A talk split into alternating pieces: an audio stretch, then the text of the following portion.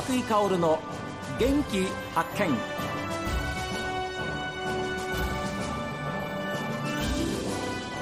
こんにちは和井香です。和井香の元気発見。この番組は私が発見した北海道の元気な人と出会っていただきます。今週は札幌国際大学人文学部国際教養学科教授であり内閣府地域活性化伝道師でもいらっしゃいます湯佐頼和さんにお話を伺っています。大倉でも5年半ぐらいお世話になりまして、えー、大倉はあの経理もやりましたけどどちらかというとそういうレストランイベント、はい、仕掛けるような企画の仕事ですとかあとは最後の1年間はセールスあの宴会営業ですか？営業で宴会それから、えーと、レストラン宿泊のご利用、うん、あと何かお持ち帰りいただくようなものがあればそういう反則品もおすすめしてみたいな。何でも売りますみたいなこともやりました。いやでそのセールスをやっていた時にあの今おります大学の当時で言うとまあ私の前任者になるんですけどたまたま友人だったんですね。で友人があの、まあ、公募で他の東京の大学に帰るというタイミングで、うん、えー、そうとは言わずあのちょっと呼び出されて話したいことがあるんだけどということで呼ばれたその場に行ったらもう一人顔見知りのその、うん、まあ、上役のような先生がいてで2人で今日は何ですかっていう やり取りからあの、まあ、うちに来ないかというか受けてみないかみたいなお話をいただいてっていうことで、その彼ももともとホテルマンでしたので、うん、まあ、知り合った時はもう大学の先生でしたけども、はい、で、えーと、彼が東京に帰るというタイミングで、はい、じゃあ誰かあのあの公認というか、はい、知ってる人はいないかっていうことで、えーまあ、白羽の矢を私に立ててくれて、えー、声がけしてくれたっていうのが、まあ、現職へ至る道のりになります。はあはあ、私の知り合いも、はい。えー、あるあのホテルの、えー、総司会にやった人が国際大学の観光学教授として働いていたことがありますので、はい、やっぱりそういう意味では、はい、やっぱり人と接し人とお話をする、はい、で美味しいもの北海道のい。いものを、はい、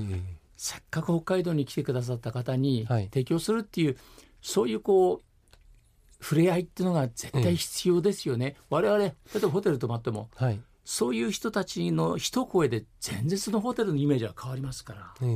大事なお仕事ですね。はい、で今先生そういういろんなことをお話ししてくださいました。はい、で今札幌国際大学では、まあ、当然学生さんに教えてらっしゃるわけですけれども、はい、今私がおります国際教養学科って実は、えー、昨年度あのできたばかりの新設の学科なんですね。あそうですか。であの最初あのホテルマンから大学に転籍した時は、ええ、あのまあ、職歴を生かして、まあ、多分声がかかってということで観光学部にいたんですけど、え、観光学部に4年いてその後短大に8年いました。で短大で、まあ、最後の3年学科長もさせてもらったんですけども、えー、でそれからあの国際教養学科っていう新しい学科をあの改組して作るっていうとこ時に、えー、私に声もかかって、えー、えー、新しい学科の立ち上げで今あの学生と一緒にやってます。でゼミもあるんですけどまだ1年生2年生しかおりませんので、えー、あんまりこうなんて言うんでしょう。大学のゼミ、はい、こう見るからに大学のゼミっていう そこまでの取り組みはまだこれからですね。多分来年の3年4年が本当に世間一般でいう、まあ、ゼミらしいゼミ活動っていうふうになっていくと思うんですけども、えー、ただまあその下地になるような、えー、ゼミだからゼミではないからっていうことではなくて、うんうん、まあ、自分のまあ持ち味、はい、学生に提供できることは何かというとやっぱりあの実務を経験して、うん、まあ教団立つことになったっていう背景がありますので、うんはい、そのキャリアを生かして学生に発信できるメッセージ、うん、あの人と触れ合うような、そういうこの、まあえー、大切さを中心にあの学生にあのビジネスチックに教えるように心がけています。あのちょっと聞いたんですけれども先生石狩市でなんか食に関する取り組みを、はい。はいええ、あのいや研究をされていらっしゃるっていうお話聞いたんですが、はい、これどういうことなんですか？石狩で食に関する研究研究というよりは、はい、もう実際に実践的に石狩も札幌の隣町で、はいはい、あの非常に、えーまあ、近いあの札幌から見るとさあの北海道の中心の、えー、札幌から見ると、えー、すぐ近く。近い近い。でありながら、えー、実は南北に非常に長い、はいはい、あの海岸線があったり、えー、旧浜増村熱田村もともとの石狩市、えー、一市二,、えー、二村が合併してこう縦長になったっていうのもありますけどもその分海のものも山のものも非常にあの、多くの恵みが石狩にはあるっていうのが非常に関心事にはありまして、えー、でまあ実は手近なロケーションでもあるということで、うん、浜松まで行くとちょっと車で時間かかりますけども、はいはい。またでもその道中も楽しくて浜松に着くと、まあ、元気のいい漁師さんですとか、はいまあ、友人の農家がいてあのその彼はお米と浜松牛っていう、ま、幻の牛と言われるあの牛肉になる牛を飼育してるんですけども、えー、そこにえっ、ー、とですね2019年ですから、はい、今から4年前に、えー、今日資料も持ってきたんですけどもあの国内もとより海外でもあの世界中で活躍しているような奥田正幸さんっていうシェフがいらっしゃってあ。の奥田さんの,、まあ、の本家本元は山形県鶴岡市なんですけども、はいまあ、東京の銀座にお店もあったり、えー、それ以外にも、えー、自分のお店や、えー、依頼を受けて監修をしたりっていうお店も全国にあちこち持ってらっしゃるようなシェフなんですけども、えー、その奥田さんっていうシェフはとりわけあの生産者、はい、それから、えー、それこそ深山の恵みに対する思い入れが非常に強い方で、うん、っていうシェフを石狩に招聘して奥田奥田シェフと行く生産者巡りの旅みたいなテーマで。憧れちゃうな。モニターツアーを石狩市の協力もいただいて。それ学生さん。学生ももちろんええ含めて。あの生産者の方が、うん、えーと、そのシェフと出会って、えー、いろんな、まあ、シェフともアドバイスをするんですけどそのバスに、うん、大学でバスは仕立てて、はい、マイクロバスで、はいはい、30名ぐらいで行ったんですけど学生は8名、うん、で残りの20名ぐらいはどんな人に乗ってもらったかというと、えええー、弁理士ですとかあの特許。はあ、知的、ね、知的財産とか、はい、そういうことをアドバイスできるようなプロの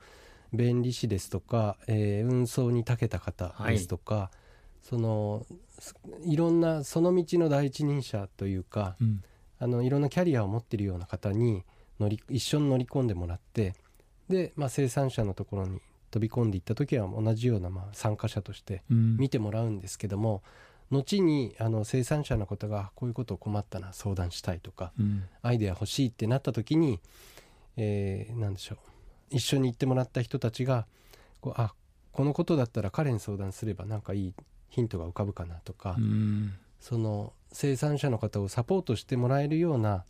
あのマッチングを意識したわけではないんですけども、えー、あの生産活動をしていく上でより丹精込めたものを確かに確実にこの送りたい先に送れたり、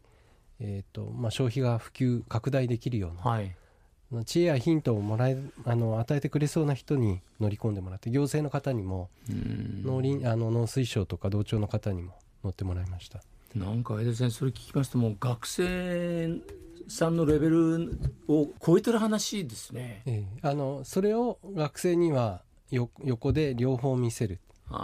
生産者迎えてくれる生産者がいて、はい、その方に、まあ、興味津々で、あの質問もするけどアドバイスもできるような方も。っていう、まあ、両者に並んでいただいたそのやり取りを学生に直に見せるっていう。プロの会話をちゃんとそうですね、ええ、直に聞ける、はいはい、見られるっていうことを、えそれが勉強ねゼミの勉強としてはありえますもんね。大事なことですよね、えー、さっきおっしゃった奥田正幸さんのシェフですけど、はい、実はこの番組であのみそぎの里木古内道の駅ね、はい、そこに、えー、レストランがあるんですよね。そのレストランの何でしょうその監修もこの奥田シェフにしてもらったんですよというお話をえー、かつてこの番組でもって紹介したことがあるんですよ。ですから今あのゆうさ先生が奥田シェフっていうふうにおっしゃった時にあひょっとしてそうかなっていうふうに思ったんですけれども岡田さんも忙しい方ですから、はい、あちこちね、ええ、いろんな方に接していろんな、まあ、いいもの、はい、いいやり方っていうことを思ってきっとか、まあ、監修という立場で終わりになってるんだと思いますけど、はい、あそうなんですか、でそういう場所に実際に連れて行かれた学生さんたちの反応っていうのはどうなんですか？反応はこうなんでしょう。あの私が学生を連れて行って、はい、こじんまりちんまりと行くよりも、うん、こういろんなあの会話が飛び交っていてっていうことを横目で見られる、うん、でこう参加者も生産者の方も今度は学生にもこう質問を振り向けてきてでそこでこう緊張しながら、まあ、一生懸命答えるとかで、えー、当時の学生短大でしたので、はい、女子ばっかりなんですけど、えー、彼女たちも自分たちなりに関心を持ったことを、うん、シェフにも生産者にも、うん、その他の人々にもこう投げかけるみたいな。でちゃんと返してもらえるみたいな。そういうあのキャッチボールを経験できて、まあ、美味しいものをたくさん食べて、うん、温かいあの石狩の皆さんの心に直に触れられてっていうのは、非常にやっぱりあの感感動していましたし。あそうでしょうね、はい、石狩の例えば朝市なんては先生どんなふうな朝市もあの行きました。あの、えーと、そのツアーを組んだ時は朝市のタイミングではないんですけども、はいはい、浜松の漁港にたず一番最初まっすぐ、えー、バスを走らせて、えー、ちょうど時間的にお昼になりましたので。それ生徒さんだけ連れて行った、えー、あ生徒の時は朝一めがけて朝一をめがけて行ったんですけど、はいはい、でその、えーと、若い漁師さんたちが港で浜松漁港の荷さばき場を会場にして、えー、あの港でバーベキュー漁師飯風みたいなことで出迎えてくれました。はあ、僕はあの浜松といえば元浜松の、まあ、青年部長をされていた本当に生きのいいねえー、門脇さんという方にですね大変お世話になっているんですけどもやっぱり活気ありますでしょ？はい。あそのまさしく門脇さん。そうですか？門脇さんが温度をとって若い衆を束ねて。門脇さんやってるんだいろいろ。我々もですね、はい、まあ、取材で行くんですけど、はい、取材終わった後の、はい、じゃあここからまああのもうマイク、ま、回しませんから ってなると門脇さんも本当にあの今までお話をしてくださっていた雰囲気とはまた違うね、はい、良さを出してくれて面倒見てくれるんですよ。えー、そうなんですか。はい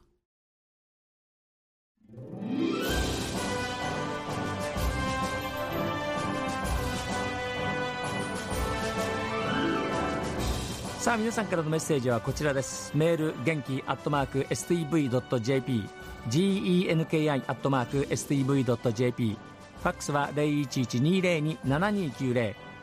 おはがきの方は郵便番号060-8705 STB ラジオ和久井薫の元気発見までです。